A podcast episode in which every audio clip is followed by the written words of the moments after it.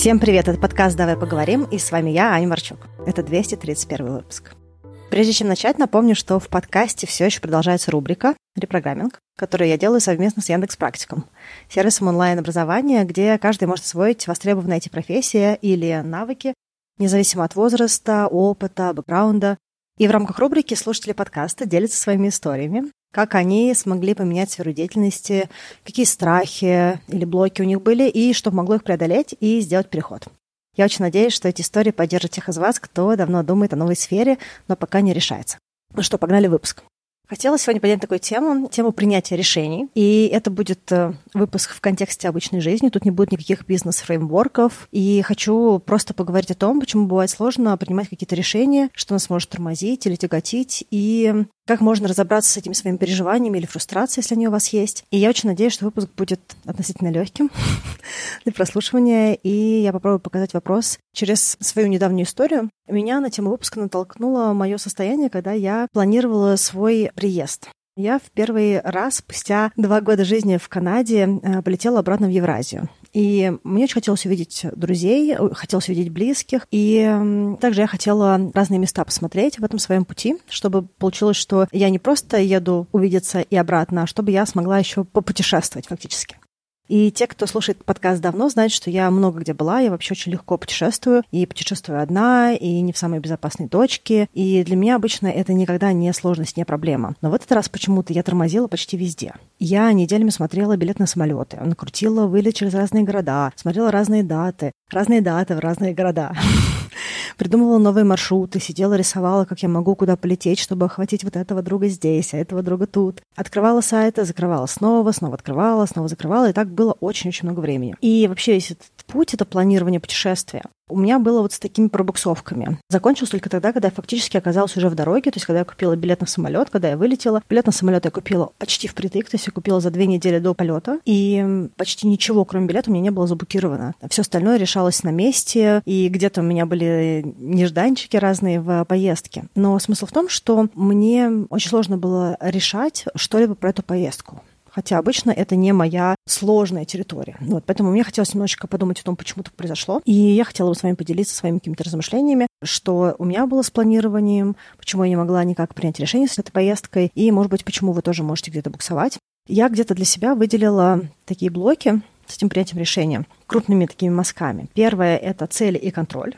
Второе — это страх и ответственность. Третье — непонимание себя. И четвертое — несвоевременность пункты сами по себе могут где-то пересекаться, и я специально их подчеркну для того, чтобы можно было посмотреть под разными углами, что происходит. В чем же у нас вообще такая сложность выбора, когда мы говорим про принятие решений? Почему мы не действуем?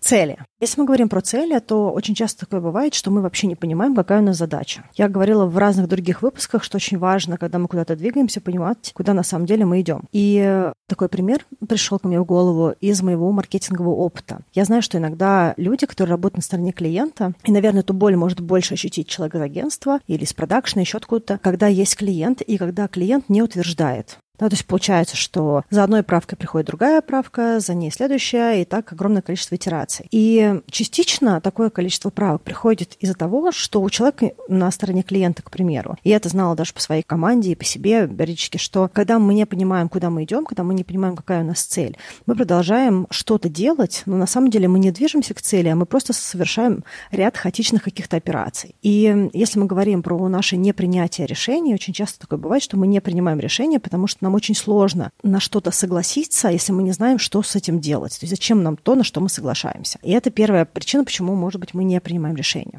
Вещь, которой у меня было много на моем планировании вот этой поездки это непонимание нюансов выбора. То есть есть что-то, что я знаю, есть что я хочу, есть что-то, что я не знаю, хочу я или нет, есть куча неизвестных. И для многих людей, когда мы говорим про непонимание нюансов выбора, это история про то, что, к примеру, человек говорит, я бы поменял работу, но что, если это будет такая же работа дурацкая, как сейчас, только там меня еще не будут знать, тут я вроде на насиженном месте сижу. И получается, что у человека нет четкой картины, между чем и чем он выбирает. Я думаю, что многие из вас знают такое выражение, что когда мы что-то выбираем, мы что-то не выбираем. Да? То есть, когда мы одну вещь для себя определили, что мы хотим, сразу вместе с этим приходят вещи, которые мы не можем получить. К примеру, я не могу одновременно быть в Москве и в Ванкувере. Если я выбираю, к примеру, жить в Ванкувере, я не могу в это время жить в Москве. Да? И, соответственно, все то, что было для меня связано с жизнью в Москве, оно на, время или на какой-то долгий период или навсегда для меня заканчивается. Да? Заканчиваются те друзья, с которыми я общалась именно в том формате, в котором мы общались, когда можно было пойти куда-то вечером посидеть, поболтать. Заканчиваются кафешки, которые я люблю, заканчиваются те маршруты пробежек, которые я люблю, и прочее, прочее, прочее. Да? И получается, что часто сделать выбор в какую-то сторону нам очень сложно, потому что мы, может быть, не всегда даем этому отчет, но часто такое бывает, что мы не принимаем решения, потому что где-то в глубине нас мы понимаем, что нам придется потерять что-то для нас важное. Да? К примеру, друзей, с которыми мы общались, или какие-то места, или что-то еще. Или, допустим, если человек хочет быть в отношениях, но долго не решается, возможно, он очень э, сильно боится потерять то, что у него есть стопроцентное время его, да, то есть такая, скажем, свобода, да, свобода делать, что хочешь, выбирать то, что ты хочешь, и как будто бы другой человек может посягнуть на вот эту гибкость, на эту жизнь, в которой нет других переменных, к примеру. А для меня, если мы говорим про поездку, такие были нюансы выбора. Я не могла решить, когда лететь. Пока в кино забастовки мало проектов, то есть, допустим, летом, и пока лето в Москве, и можно кататься, к примеру, на Вейке. Или хотела бы я прилететь в августе, когда несколько дней рождения моих близких, или, допустим, в октябре, когда день рождения моего папы, и хочу ли я дождаться второго паспорта для того, чтобы получить шенген, и тогда я могу лететь через Европу, а через Европу А дешевле, а Б там есть целый ряд близких моих друзей, которых я очень хочу увидеть и очень соскучилась э, по общению face-to-face, да, то есть личному общению, а не онлайн-общению. И я не могла определиться с приоритетами, потому что все это вместе охватить было нельзя, да, я не могла прилететь в июне и в октябре, да, то есть я не могла улететь с июня по октябрь. И билет из Ванкувера в Москву стоит почти 3000 канадских долларов, то есть почти 200 тысяч рублей туда-обратно, просто на билет, да, то есть не говоря про какие-то другие траты, которые есть в поездке, всякие кафешки, проживание, еще что-то, что-то. И это ограничивало меня от того, чтобы летать много раз, да, в этом особенность жизни на разных континентах, что это может быть очень тяжело летать часто. И получается, что мне нужно было выбрать что-то одно, нужно было расставлять приоритеты. И для того, чтобы сделать этот выбор, мне в какой-то степени нужно было посмотреть на все свои критерии и выбрать то, что подходит, либо сделать любой выбор, если я не могу вообще определиться. Еще один блок — это непонимание, что за один критерий нам мешает. Допустим, мы не знаем, что нам нужен не просто какой-то товар или вещь, а нам нужна эта вещь по конкретной цене. Да? И мы вроде как смотрим все не то, смотрим все не то, и нам уже предложили миллион вариантов, а мы все почему-то не делаем решения, потому что ничто из этого нам не подходит по цене, к примеру. Или, допустим, мы хотим ехать в поездку с другим человеком, и человек нам не дает какой-то определенности, а мы не понимаем, почему что-то нас тормозит. То есть мы не можем отделить, что наша поездка в нашей голове зависит зависит от этого человека. И как будто мы про поездку не решаем. На самом деле мы не решаем, потому что мы человека ждем. И не всегда эти критерии для нас очевидны. Если мы очень много перебрали вариантов или мы почему-то очень сильно пробуксовываем, хорошо бы задать вопрос. Есть ли какой-то один момент, один критерий, который держит для нас вот это вот решение?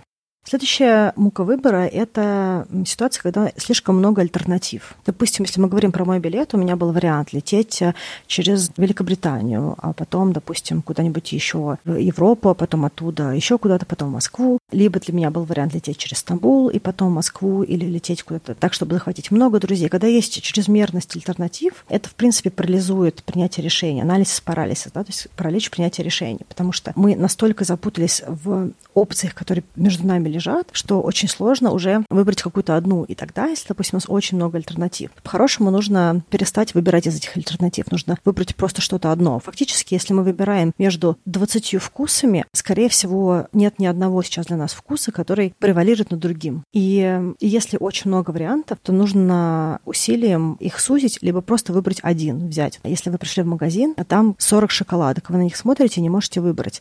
Либо вы вообще не хотите шоколадку, либо возьмите любую потому что, скорее всего, ни одна из этих шоколадок не улыбается вам ярче, чем какие-то другие. Блок про принятие решений, который у меня часто бывает, это усложнение этого решения. И особенно это, допустим, свойственно людям, которые перфекционисты, контролеры, либо когда очень что-то страшное ну, как бы для нас какое-то решение страшное или какое-то значимое решение. То есть, допустим, для меня спустя два года жизни в Северной Америке полет в Москву в какой-то степени был большим решением. Поскольку я давно не летала, я не до конца понимала, как бы так сделать, чтобы это было той поездкой, которую я хочу. И у меня вообще получился очень сложный каскад. У меня есть друзья в Европе. Для того, чтобы их увидеть, мне нужен шенген, который закончился. Но у меня заканчивается паспорт, поэтому для того, чтобы получить шенген, мне нужно получить второй паспорт и туда уже подаваться на шенген. В итоге я, получается, ждала очень долго выпуска второго паспорта. После этого, когда у меня был номер и паспорт на руках, я пошла забивать э, анкету и прочее в шенгенскую визу, чтобы получить. А пока я это делала, я поняла, что очень длинные очереди, и я в лучшем случае получу эту визу в конце ноября. А мне уже да, поздно лететь, потому что, скорее всего, кино все вернется в октябре. И мне бы хотелось бы, чтобы я к концу октября, там, начало ноября уже была обратно в Ванкувере. И получается, что вместо того, чтобы просто взять билет на ту дату, которая ближайшая, удобная для меня, я сидела и создавала для себя каскад операций. И в итоге я все равно не увидела своих друзей в Европе, потому что я не попала в этот коридор. Но при этом у меня получилось, что я потеряла три месяца для того, чтобы принять решение, да, потому что я просто его усложнила. Знаете, вот бывает такая история, когда люди работу ищут,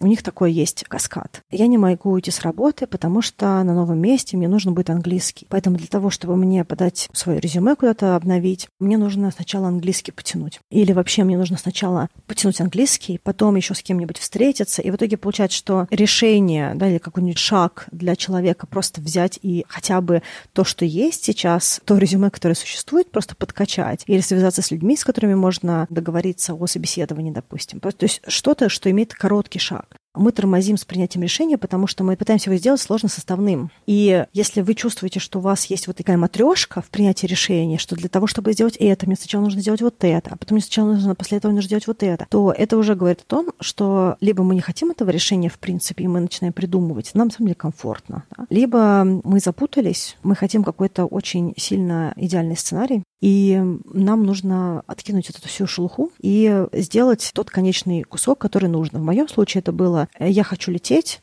нужен билет. Да, не нужно было ждать шенгена, не нужно было э, ждать паспорта второго. У меня был один паспорт, я могла с ним спокойно лететь, и не могла лететь через шенген, через Европу, я могла лететь в другие направления. И когда мы говорим про принятие решений, если мы очень долго его не принимаем, то хорошо бы вообще подумать о том, действительно ли мы этого хотим. Если мы можем себе ответить на этот вопрос, что да, мы этого хотим, то важно убрать все промежуточные вот эти вот кружочки. Говоря про идеальный сценарий, это еще один блок для принятия решения, это отсутствие гибкости и максимализм. Часто для того, чтобы принять решение и достичь результата, нам хватит достаточно хорошего сценария. Но когда человек идеалист или перфекционист, он хочет, чтобы было прям класс, чтобы было супер идеально. И вот эта идеальность, она часто недостижима. И если вы подумаете над какими-нибудь вашими сложными решениями и то, между чем вы выбираете, вы можете увидеть, что часто вы выбираете между вариантами, которых у вас вообще не лежит на столе. Да, то есть вы не можете выбрать вариант, которого у вас нет.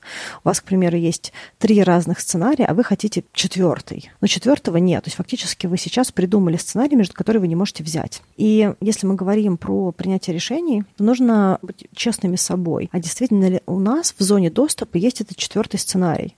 А из там, как бы три гарантированно, а четвертый идеальный. И если мы не понимаем, как в короткие сроки получить этот идеальный сценарий, возможно, на данный момент нужно остановиться с достаточно хорошим сценарием для того, чтобы не тормозить, потому что абсолюты не всегда доступны.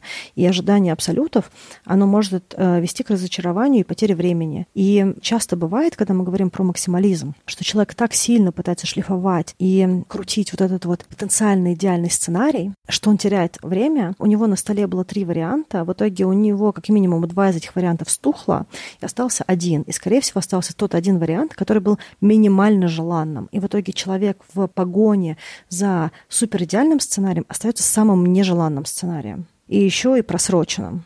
То есть еще и, и поздно, да, то есть он очень-очень долго ждал. Чем дольше мы ждем чего-то, тем выше ставки, да, то есть чем дальше мы оттягиваем какое-то наше решение или какое-то событие или какой-то триумф, тем больше ожиданий уже от этого решения или от этого триумфа. Когда мы раньше принимаем решение, да, у нас легли перед нами варианты, мы просто нажали на один, который нам из тех трех, которые доступны, наиболее отзывается. У нас к этим вариантам вообще очень мало запросов. А если мы ждали, и мы крутили, и мы в чем-то себе еще отказывали, то вот это вот время, оно само по себе конвертируется в экстраценность. И тот вариант, который изначально был идеальным, он даже уже может быть не идеальным, да, он уже хочется что-то еще. Вот поэтому важно, когда мы говорим про принятие решений, не высиживать вот эту идеальную курицу, идеальное яйцо, это, да, нужно выбирать из того, что доступно, чтобы не оказаться с минимально желанным. И тут же тоже такой важный момент, что мы не просто ждем идеального сценария, а мы еще и ждем частенько от себя этой идеальности. К примеру, я не буду ходить на свидание, пока я не идеально выгляжу. Я не буду искать работу, пока я не буду идеально знать какой-нибудь иностранный язык. То есть мы не просто решение оттягиваем, а мы еще на себя вешаем достаточно тяжелое бремя того, что нам нужно сделать level up, да, то есть нам нужно стать каким-то другим человеком. То есть как будто бы сейчас, в том мире, в котором мы находимся, как будто бы мы вообще не имеем права на эти решения, что абсолютно неверное заключение. Но когда мы не гибки, когда мы придумали себе идеальный вариант, и мы с ним носимся, который у нас даже не лежит перед нами, мы себе очень серьезно портим жизнь. Ну что, давайте немножечко прервемся от этого сложного разговора и посмотрим на путь Насти, что она делала, какие решения она принимала, когда она меняла работу, что ей двигало. Это рубрика «Репрограмминг». Настя журналист, и в какой-то момент времени она пришла работать в компанию своей мечты и вообще не собиралась никуда уходить. Но так получилось, что на протяжении нескольких лет работы а, поменялось огромное количество руководителей, также ушло со смены руководителей много очень дорогих ей коллег, и на тот момент, когда она начала задуматься о принятии решений, в коллективе была уже достаточно тяжелая, давящая атмосфера, и Настя подумала, что пора взять перерыв в работе. Была очень классная команда, которая ее вдохновляла, а сейчас уже ничего не осталось, и она поняла, что так много много работает и так мало получает от этого удовольствия, что если она не уйдет, она либо заболеет, либо сгорит окончательно. И она понимала, что она физически уже не вывозит эту работу. Но в какой-то степени был моральный гнет из режима «ну как же я уволюсь?». И при том, что страха остаться без денег у Насти не было, у нее был другой страх. Это страх не найти работу. И он еще подогревался тем, что ее близкие родственники с такой старой закалки бесконечно с детства говорили о том, что не работают только тунеядцы. И вообще было много разных эпитетов к людям, которые не работают. Поэтому где-то внутри Насти сформировался этот э, внутренний критик, который ей просто с огромным давлением говорил, ну что, как же я уволюсь, это же тоже, я не найду работу, и буду тоже, как эти все люди плохие, прочее, прочее. Вот. Ну и плюс к этому синдром самозванца тоже где-то присутствовал в ее жизни. Но Настя накопила достаточно денег, чтобы она могла передохнуть какое-то время. Даже успела съездить в отпуск, пока работала. И после этого положила заявление об уходе. На тот момент никаких дальнейших планов про работу у нее не было. И просто хотелось отдыхать. Просто хотелось передохнуть от вот этого тяжелого, давящего стиля ежедневной работы. Но уже через несколько дней ей позвонила бывшая коллега, редакционный директор. Скорее всего, ей сообщили о Насте уходе другие коллеги, когда Настя положила заявление. А эта самая бывшая коллега много лет назад нанимала Настю на текущую работу и знала ее как сотрудника. Поэтому она в таком легком диалоге предложила Насте выйти к ней на новое место в редакцию. Но та сфера, в которой работала ее бывшая начальница, не очень называлась Настя, она отказалась. Одновременно в той же компании была другая позиция в другом отделе специалиста по SMM-маркетингу. И э, Настя решила, что это другая сфера, и, возможно, она будет гораздо более интересной на данный момент времени. Она согласилась пойти на собеседование. Но, как сама говорит Настя, собеседования были близки к провалу, так как опыта маркетолога у нее не было от слова совсем. И подход э, к задачам был у нее скорее редакторским, где есть фокус на работу с текстом или как подавать информацию, но не как продвигать продукты или привлекать аудиторию и тому подобное. На собеседовании ее потенциальный непосредственный руководитель задавал очень конкретные маркетинговые вопросы, и она говорит, что она сама удивляется, как она вообще выплыла с ответами. До сих пор не знает, зачем она вообще решила научилась тогда рассматривать это направление. Как ей кажется, что она где-то была движима тем, что ей реально психологически было очень тяжело остаться без работы, а где-то тем, что, в общем, в целом ей очень э, нравится изучать новое и нравится учиться. Она подумала, что она в журналистику может всегда вернуться, а попробовать себя в маркетинге такой возможности не будет. На этапе собеседования последнее было с генеральным директором, и его больше волновало, насколько Настя настроена серьезно на работу, стоит ли в нее инвестировать и обучать, так как было понятно, видимо, уже всем на том моменте, что у Насти не так много маркетингового опыта, и придется в нее вкладываться как сотрудника. А Настины сильные компетенции как раз идти к результату, обучаться, применять их на практике, и было видно, что на нее можно положиться. Получается, что Настины сильные стороны, они позволили генеральному директору увидеть в ней потенциал как сотрудника. Да? То есть не маркетинговые ее навыки, которых у нее на тот момент особо не было, а именно личностные характеристики. После этого у нее была еще одна очная ставка с этим а, непосредственным руководителем, второе собеседование. И он ей дал очень честную обратную связь. Сказал, что видит, что у нее мало опыта, спросил, насколько она уверена, что справится. И фактически для него нужно было услышать, что она готова взять на себя эти обязательства, что она и сделала. Ей поверили. Бизнес, куда она пришла, был суперспецифическим. Это не только B2B-маркетинг, то есть клиенты не обычные люди, конечные потребители, а компании, то есть бизнес-то-бизнес. И к тому же очень нишевый бизнес, хоть это и крупная международная компания. И Настя была очень сложной дилемме. В журналистике Настя чувствовала себя профессионалом. Она не только много лет работала на крупной медиа, но она также к тому моменту имела профильное образование, журфак вышки. А в маркетинге она понимала, что она не только новичок, но еще и самоучка, то есть совсем другой уровень. Да? Если мы говорим про наши отношения с собой, наше ощущение от себя как какого-то человека в профессии, то это было совсем другое ощущение. И она понимала, что ей нужно восполнять эти пробелы. Она начала с того, что она созванивалась регулярно с коллегами в других странах, в других городах, в Лондоне, в Дубае, Сингапуре, в каких-то городах Штатах, и она узнавала их практику применения на тех локальных рынках. А потом брала то, что релевантно для России из их опыта и думала как-то преобразовать под местный рынок. Все задачи, которые она не знала, как делать, в диджитал-маркетинге она в буквальном смысле гуглила. То есть искала в открытых источниках, набивая в поисковике что-нибудь из серии «Как запускать платные кампании». Да, то есть вот настолько на том моменте у Насти было мало маркетингового опыта, что даже открытые источники могли позволить ей какие-то навыки и знания получить. И в какое-то времени она поняла, что у нее есть эти пробелы с маркетинговым инструментарием, но на данный момент нет проблем с финансами. И она вложилась в онлайн-образование, в курс, чтобы ей не приходилось так кропотливо искать и перебирать все ответы на вопросы, а чтобы кто-то другой все это собрал в одном месте, и она могла весь этот материал по digital-маркетингу просто шаг за шагом изучить. В плане работы у нее достаточно был такой широкий scope, то есть много разных вещей, которые на ней были, то есть это и SMM, и email-маркетинг, какие какие-нибудь newsletter ы подписчикам. Это организация мероприятий как офлайн, так и организация онлайн-мероприятий, это подготовка спикеров и много чего еще. И это все то, чему Насте пришлось э, научиться на работе, и также частично то, что она смогла взять из курса или открытых источников. Из журналистики Насте пригодилось то, что она умеет редактировать текст, потому что в этой специфической нише, где она сейчас работала, ей приходилось преобразовывать скучные профессиональные материалы так, чтобы они были красивые и интересные. Плюс часть этих материалов были платные, то есть аудитория их покупала, и не просто платные, а очень дорогие. Это специфика индустрии. И нельзя было просто сделать э, на коленке. Нужно было, чтобы это выглядело достаточно качественно. Она понимала, что ей тяжело, особенно потому, что она видела, что есть ожидания руководителя, которые она не сто процентов оправдывает. Он хотел, чтобы Настя была более смелой и креативной. А Настя по жизни, в принципе, смелая и креативная эффективные.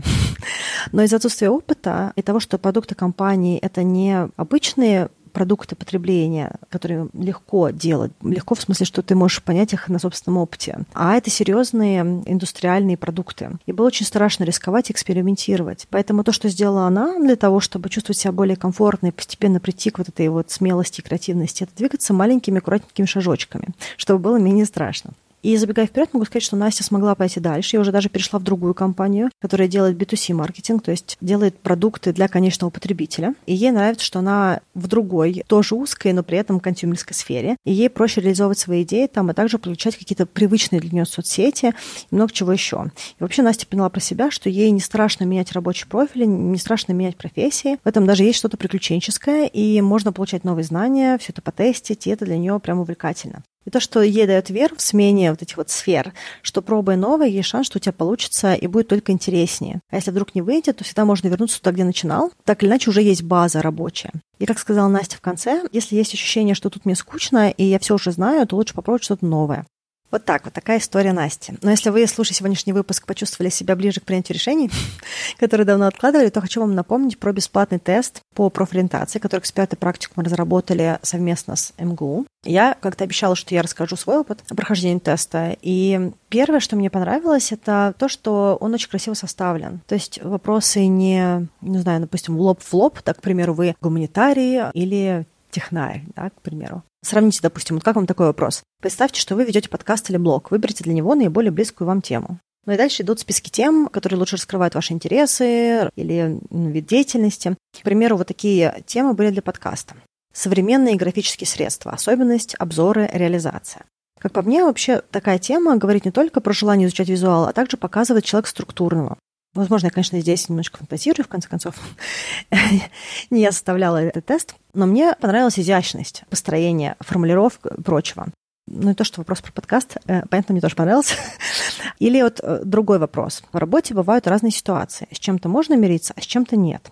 А с чем бы вы не хотели мириться? Мне кажется, что, в принципе, такой вопрос неплохо бы себе периодически задавать и знать на него ответ. В общем, в результате теста предлагает несколько вариантов направлений профессии, которые подходят больше человеку по интересу или его опыту. Как-то так. В общем, не буду спойлерить. Идите, проходите тест сами, а то будет неинтересно. А ссылку я оставлю для вас в описании. Кстати, а вы обратили внимание, как э, Настя принимает решения? К примеру, Настя отловила, что она устала. Если она поработает еще, то заболеет или выгорит. Она не пыталась терпеть до победного, положить на профессию свое здоровье. Она взяла отпуск, передохнула и только тогда положила заявление. Да? То есть она в первую очередь выбрала себя и выбрала свое благостное состояние в какой-то степени. Да? То есть не дожимала до предела. Также она поняла, какой критерий мешает ей уйти, и она его отразила. К примеру, для Насти это явно было отложить деньги и сходить в отпуск, пока она еще в компании. Настя не ждала идеального сценария. У нее был достаточно хороший сценарий, то есть что-то новое, что она не делала, и она готова была рискнуть. Она не ждала идеальной компании, идеальной работы, идеального руководителя. А она также не ждала от себя этой идеальной готовности. То есть она понимала, что у нее есть пробелы в маркетинге, но она не пришла на собеседование и не говорила, ой, вы знаете, я, наверное, тут еще не готова, спасибо вам большое. Там, ну, то есть она не распиналась, не раскланивалась. Она поняла, что это возможность, с ней готовы эту позицию обсуждать. В какой-то степени есть кредит доверия от ее бывшей руководительницы, которая на хорошем счету в этой компании. И при этом Настя тоже продемонстрировала свою заинтересованность. Она также приложила свой максимум, чтобы подготовиться в нужные сроки к собеседованию, а также потом уже работать, чтобы давать хороший результат. Но она не зависала, она двигалась. Она также пошла от обратного, когда она поняла, какой критерий ей важен. Это наличие работы, так как у нее есть страх долго не работать. Да? То есть у нее есть страх, что она может не найти работу. И частично вот этот вот страх, что она не найдет работу, он позволил Насте быстрее принимать решения. Это не всегда хороший сценарий быть движимым только страхом. И в общем и целом в Настиной истории мы видим, что она не только этим была движима. Это не единственная была причина для нее найти эту работу. Но также в какой-то степени это был стимул. Не всегда все наши стимулы обязательно должны быть э, белыми, пушистыми и красивыми. Иногда негативные стимулы тоже могут быть для нас очень полезными на принятие решений. Возможно, где-то на следующем отрезке пути Настя отразит и эти страхи, и примет какие-то другие решения. Возможно, она может себе позволить какое-то время долго не работать чтобы по-другому принять какое-нибудь новое решение или выбрать новую профессию. Но на том моменте это было скорее помогающее качество. Ну и еще остались другие препятствия для принятия решения. Я вам расскажу про них тоже. Следующий блок – это страх и ответственность. Когда нам некомфортно с ответственностью, мы хотим, чтобы что-то сделали за нас. То есть мы не принимаем решение, так как мы себе не доверяем, и мы хотим, чтобы решение было чьим-то, чтобы другой взял ответственность и также последствия этого решения. То есть вопрос здесь не только в том, что мы не знаем, что мы хотим выбрать, и мы как будто бы говорим, ой, реши за меня, ой, давай ты решишь. Да? А в чем история с таким переносом, да, с такими как бы, стрелками, что если последствия этого решения будут негативными, то человек застрахован от того, что это не он принял это решение. Он такой, ну вот ты принял, решение не удалось, да, то есть как будто бы мы всегда остаемся в такой территории максимальной защищенности, потому что мы ничего такого как будто бы не сделали. Но вот этот вот страх принять свои решения, он на самом деле делает нам только хуже, потому что чем больше мы позволяем другим людям принимать решения для нас, как будто бы защищая себя от негативных последствий, тем меньше мы верим в то, что мы вообще в состоянии принимать какие-то решения. И это будет нас все время подвешивать на других людей очень важно, если вы чувствуете, что вы так делаете, начать принимать маленькие решения. То есть если вы не можете принять решение, допустим, какую работу выбрать, в какую новую компанию пойти, или в какую страну переехать, или что-то еще, то начните с того, что вы четко знаете, что вы хотите на завтрак, четко знаете, какие вкусы вам больше нравятся, и вы пробуете разные вкусы для того, чтобы себе ответить на этот вопрос. То есть а, мозг должен раскатать навык доверия себе, что наши решения могут быть верными, что мы знаем, чего мы хотим, и служить себя. Следующий блок – это катастрофизация. Последствия или тревожность того, что может произойти. Это частая проблема для перфекционистов, которые любят все контролировать. И даже там, где нет вообще никаких предпосылок для плохих последствий, человек себе их придумывает. Так, к примеру, а что если я полечу в другую страну, а там не будет никаких возможности выбраться из аэропорта, а вообще там все аэропорты перекроют или что-то, что-то еще. И в итоге человек э, так себя напугал, там, к примеру, я помню, что когда я ехала в Индию, мне прям рассказывали такие байки, что не езжай туда одна, там ты зайдешь в отеле, тебя ограбят, на улице не ешь ничего, там просто можно вообще отравиться, и потом у тебя будут глисты размером в несколько метров или там что-то еще, то есть какие-то черви. И я просто слушала, и я не могла поверить, что вот это вот все на полном серьезе мне кто-то рассказывает, да, что вот есть такая страна, куда ты можешь полететь, лететь, и ты просто полностью там разрушишься. Спать там страшно, есть там страшно, гулять там одной страшно. В итоге я приехала в Мумбаи и была там одна. И первые несколько дней, у меня были какое-то время друзья то, что приехали, но первое время я была одна и ела на улице, спала в отеле, все было нормально. Понятно, что есть определенные риски, которые нужно отразить, но есть разница между объективными рисками и катастрофизацией. Если вы чувствуете, что у вас уже такая история фактически как кино, то нужно немножечко откатить и проверить эту историю на а, реальность. И проверить ее на реальность может узнавание реальных историй. Допустим, если вы хотите поехать в Индию, то зайдите и посмотрите, к примеру, видео на YouTube, как люди путешествовали по Индии. И я вас прям очень призываю не искать эти путешествия по ключевым словам, которые бы поддерживали ваши ужастики в голове. То есть не писать «страхи путешествия в Индии», к примеру, да, а просто написать «поездка в Индию» или если у вас конкретный город, допустим, Мумбай, поездка в Мумбай и посмотреть э, разные видео. Кто-то, может быть, обгадит, кто-то, наоборот, э, остался доволен, у кого-то были какие-то ситуации, у кого-то не было. Получить разные истории, послушать разных людей, которые доступны онлайн, позволит вам увидеть более реалистичную картину. И эти страхи, которые живут в вашей голове, они немножечко откалибруются. Отдельно, если мы говорим про контроль, это, в принципе, контроль всего. И если есть очень много контроля, то очень сложно принимать решения, потому что кажется, что нужно обязательно держать руку на пульсе везде. А принятие решения — это всегда уравнение с неизвестными я еще раз повторю, любое принятие решения это всегда уравнение с неизвестными. То есть невозможно принять решение, имея четкое понимание гарантированного результата. Все равно где-то выстрелит что-то. Все равно будет какая-то история, которую вы не были в состоянии учесть, потому что мы не всегда знаем, чего мы не знаем. И плюс много чего в жизни зависит не только от нас. Вокруг нас циркулируют люди, случаются события. Да? Мы не можем на себе зациклить все ситуации жизненные. Поэтому если мы такие прям отвязные контролеры, то нам будет, скорее всего, очень тяжело принимать решения. И, скорее всего, такая тупка, такая пробуксовка, она есть в очень многих решениях, не только в сложных.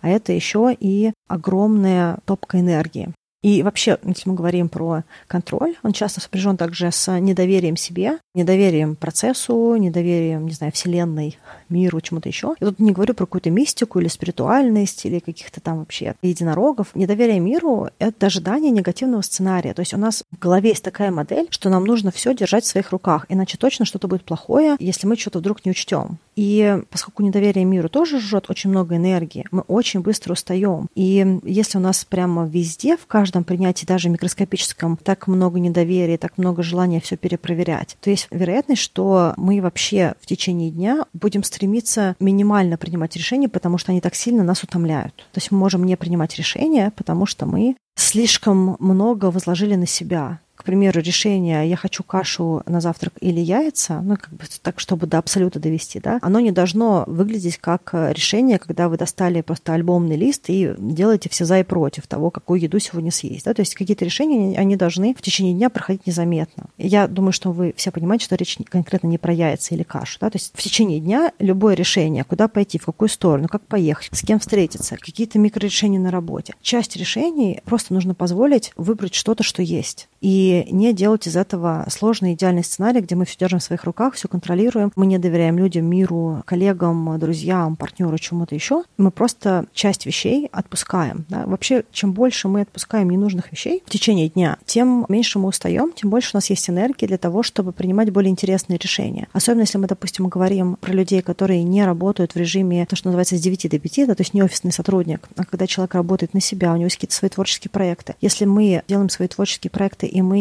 такие прям мощные контролеры, которые хотят все держать в своих руках, то, возможно, часть наших супер классных проектов, которые мы даже придумали, они не запускаются, потому что мы просто топим энергию на какую-то фигню. Следующий блок — это непонимание себя. Туда первое, что можно сказать, это то, что мы не поняли, что мы устали. Это может быть общая усталость, э, накопленная в течение дня. Это может быть усталость от принятия решений и от того, что мы пытаемся все контролировать. Это может быть усталость от недосыпа. Или, в принципе, уже поздно, а мы все равно пытаемся еще какие-то решения впихнуть. И иногда нам нужно передохнуть, нам нужно поспать, нам нужно взять отпуск или что-то еще, нам нужно перестать везде взвешивать решения, не проверять их на максимализм и на идеальность. Я, допустим, заметила по себе, что часть вещей, которые мне нужно выбрать, допустим, вот сейчас я покупала последний кусок маршрута на самолет, чтобы полететь в Москву, и я полтора дня что-то не могла выбрать рейс, потому что они как-то заканчивались, которые я хотела, и я все время возвращалась на точку ноль, потому что я что-то выбрала, оно исчезло, что-то выбрала, оно исчезло. Вопрос о том, что иногда нужно быстрее выбирать. И я просто вчера вечером мы пришли из прогулки, я просто поняла, что у меня нет нисколько энергии, чтобы вообще какие-то решения принимать я подумала о том, что я сделаю это утром. Да, вот эта вот история Скарлетт Ахара, не буду думать об этом сегодня, подумаю об этом завтра,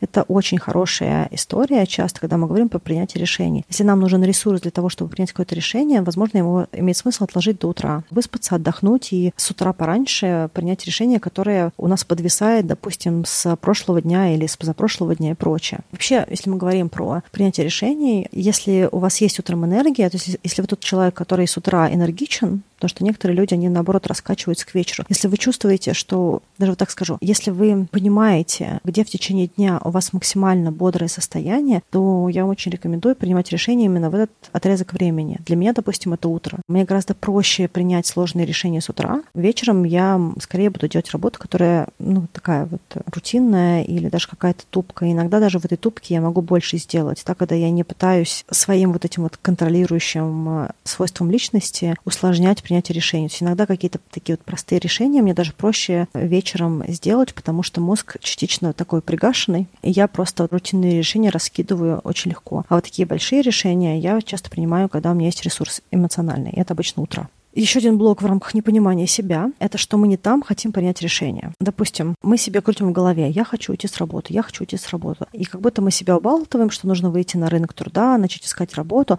На самом деле это не то решение, которое нам нужно принять. На самом деле то, что мы хотим, это повышение зарплаты. Нас полностью устраивает. Дистанция от дома до работы, коллектив, руководитель, сфера деятельности. Что мы делаем? Все, что нам не нравится, к примеру, это зарплата. Но мы не умеем поднимать разговор о том, как просить деньги. И поэтому где-то в нашей голове как будто бы мы вообще убрали вот этот вот блок как блок для принятия решения. Да? То есть как будто бы решение такое, мне эта работа не подходит, надо искать новую работу. А если мы копнем глубже, мы поймем, что работа всем нам подходит, все устраивает, нам нужно на этой работе попробовать получить другие деньги. И тогда нужно найти способ вот эти решения принять. Как построить разговор с руководителем или с HR, в зависимости от того, кто где работает, для того, чтобы на этом месте получить повышение зарплаты, а не сразу бежать на рынок труда. Вот этот разговор с собой очень важен, чтобы понять, где нам вообще нужно принимать решение, о чем наша проблема. Да, это тоже немножечко про вот эти критерии, про которые я говорила выше, понять, какой критерий нам на самом деле фонит. Если единственный критерий для нас это то, что нас не устраивает зарплата, это не всегда такой пункт, да, то есть нужно искать свой,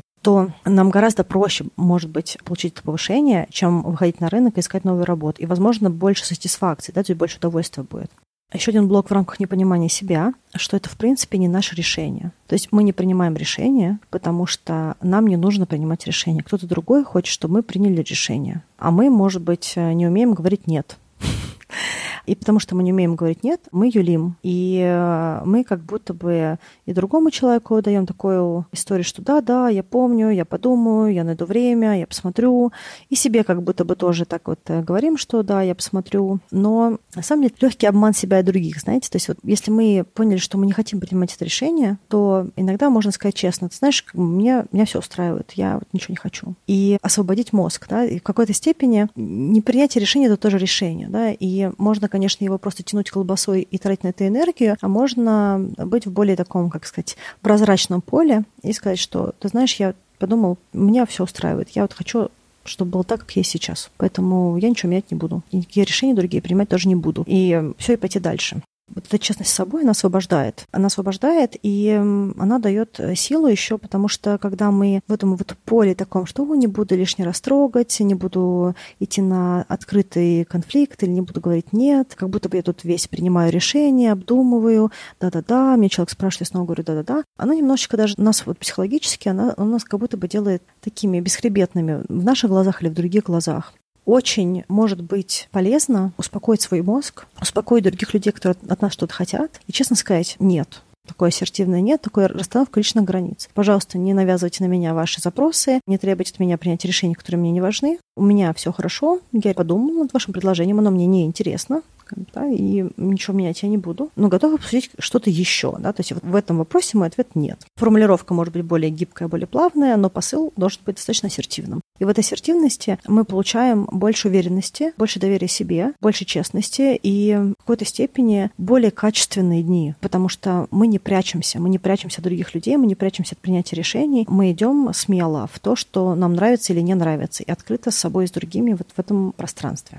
И последний блок в рамках непонимания себя — это то, что, возможно, мы из тех людей, которых вообще не учили принимать решения свои. И мы так сильно полагаемся на мнение других, на какое-то их одобрение, на их решимость, э, на их выбор. И если вы знаете, что это ваша история, э, я чуть выше про это уже говорила в другом разделе, то очень важно начать свой путь в то, чтобы принимать решения, хотя бы какие-то решения, хотя бы маленькие, там, где вы их можете принять. И постепенно раскачивать вот этот навык принятия решений. В чем вообще страх этого принятия решения? Что нужно потом разгребать последствия. Потому что, когда мы что-то одно выбираем, когда мы идем по какой-то тропинке, другие тропинки остаются позади, да, или где-то в стороне. Мы выбрали одну дорогу, мы по ней идем. И если мы будем постепенно учиться делать выбор, а в какой-то степени делать выбор — это просто соглашаться на что-то одно из множества вариантов и брать на себя вот эту внутреннюю ответственность, что что бы ни было, это мой выбор, и я смогу справиться, даже если это будет неправильный выбор, тем проще нам будет двигаться дальше. И последний блок, если мы говорим про принятие решений, почему мы не можем принять решение, это просто несвоевременность. Мы не готовы мы не готовы психологически, или мы не готовы финансово, или, в принципе, мы сейчас хотим, к примеру, какого-то решения с шага 10, а мы на шаге 3. И для того, чтобы там оказаться, нам нужно принять какие-то вообще другие решения на другого уровня как в каких-то профессиях, например, да, то есть э, нужно пройти сначала одни шаги, там набить шишек, там почувствовать свою уверенность, почувствовать, что мы можем справиться с этим, и только потом пойти на следующий этап, а потом на следующий. И, возможно, где-то мы какие-то шаги можем пропустить, мы можем через что-то перепрыгнуть, но часто такое бывает, что нет внутренней готовности.